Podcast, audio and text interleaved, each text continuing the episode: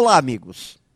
Como é difícil para algumas pessoas reconhecer que um erro foi cometido, ou que a forma como se está fazendo não é a melhor, ou que o seu jeito de resolver os problemas pode estar causando muitos problemas para outras pessoas.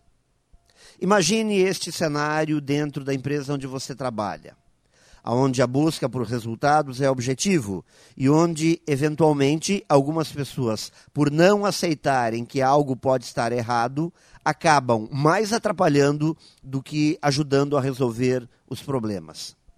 Talvez na sua empresa não seja assim, mas saiba que em muitos lugares esta questão é muito séria.